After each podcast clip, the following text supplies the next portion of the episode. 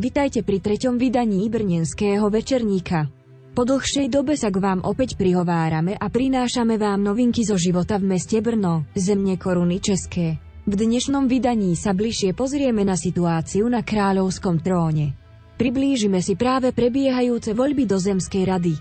Zhodnotíme fungovanie už končiacej rady a zhrnieme si tretie zasadnutie šľachtického snemu.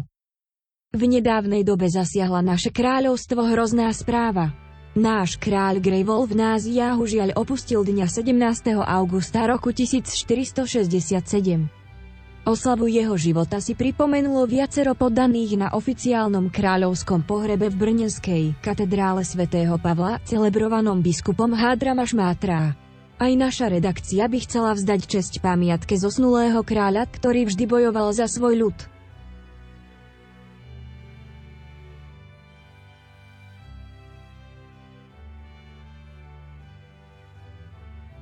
Po úmrtí kráľa Greywolfa sa na trón posadil jeho nasledovník Jozef I. Dúfame, že mu nebudú topánky predchádzajúceho kráľa príliš veľké. V markrabství Moravské práve prebiehajú voľby do Zemskej rady. Proti sebe stoja dve kandidátky. Deti koruny České s líderkou Árov a Stínovský syndikát s lídrom Enterim Galahadom. Keďže obe kandidátky nepredstavili výraznejšie svoj program vo svojich vyhláseniach, tak necháme ľudí rozhodnúť sa, koho voliť. Môžeme ale povedať, že v Brne sa vedie veľmi silná kampaň hlavne v hospodách a to v hospode u šťastných vdov paň Áry a v hospode Harmonika pána Luboša.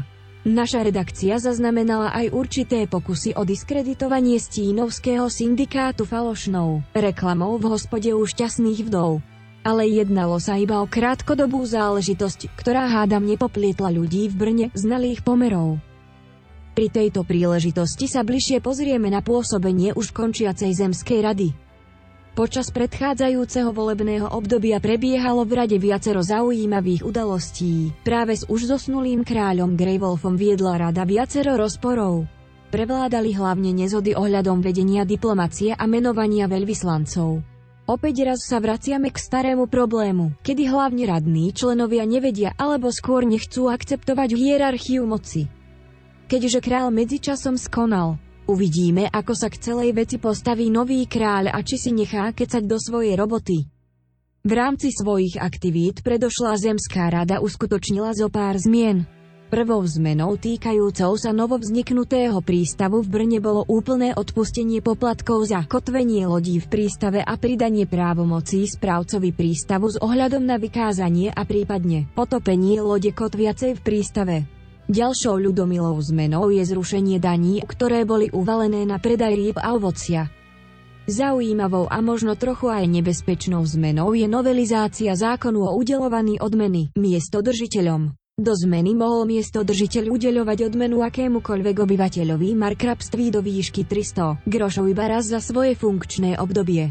Od schválenia zmeny toto obmedzenie už neexistuje a miesto držiteľ môže danú odmenu rozdeliť, koľkokrát chce a to dokonca tej istej osobe.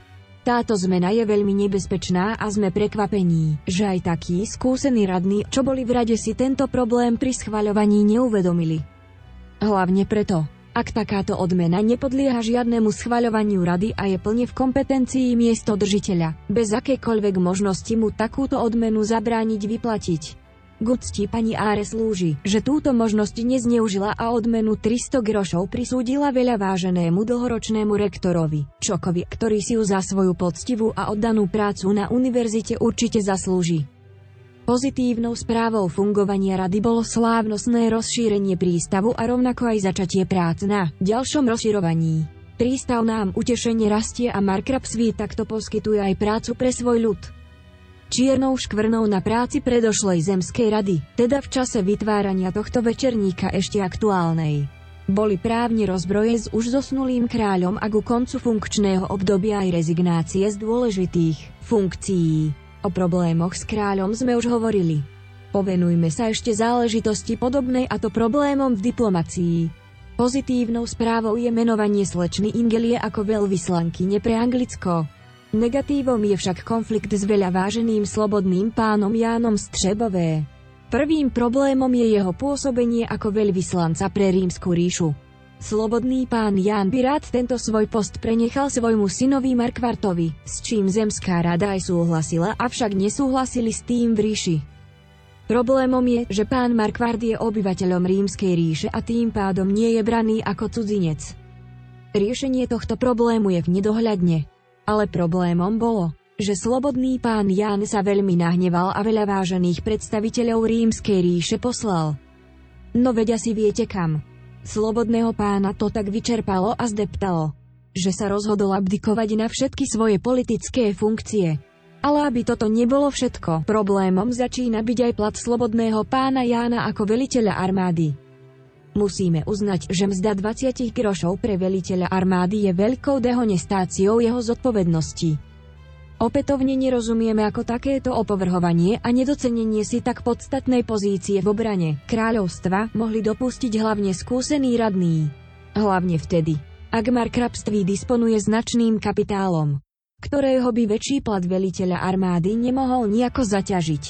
Napriek niektorým nezdarom, Hodnotíme prácu končiacej rady ako zdarnú a s nádejou sa upierame na budúce volebné obdobie, v ktorom je zjavné, že bude panovať boj o moc v markrabství medzi pani Árou a pánom Galahadom. Šľachtický snem riešil na svojom treťom zasadnutí priznanie šľachtických titulov. Na svojom zasadnutí v Prahe napokon neschválil pridelenie šlachtického titulu pánovi Janovi, Heraltovi z Kunštátu a Líšnice. Svoje rozhodnutie s ním odôvodnil tak, že navrhovaný šľachtic nemá dostatok skúseností, aby mohol nadobudnúť šľachtický titul. Okrem toho udelenie titulu vyššieho šľachtica nie je v súlade s pravidlami šľachty. Nový kráľ Jozef I po dohode s pánom Jiřím z Pernštejna prislúbil, že ak pán Herald preukáže svoju aktivitu a bude sa usilovať o zviditeľnenie vo verejnom živote, tak mu požadovaný šľachtický titul opätovne navrhne. Naopak schválené šľachtické tituly boli pre pánov Karla Bardáka a Jana Střebové. Bývalí kancelári pán Forlina Falkus a slečna Timia sa vzdali svojho šľachtického titulu v dobe konania šľachtického snemu ešte pred ich schválením. Aby sme končili toto tretie vydanie večerníka pozitívne, tak by sme radi v mene našej redakcie zablahoželali novomanželom Jozefovi a Árek ich svadbe. Už v tejto chvíli jeho výsosť Jozef I a pani Ára zastávajú najvýznamnejšie pozície v celom našom kráľovstve, tak veríme, že ich panovanie bude nášmu ľudu len na osoch. V dohľadnej dobe nás čakajú voľby starostu mesta Brno. Podľa počtu kandidátov zvážime v redakcii opätovný volebný špeciál. Nezabudnite ísť ešte rýchlo voliť kandidátov do Zemskej rady. Ďakujeme vám za vašu pozornosť. Música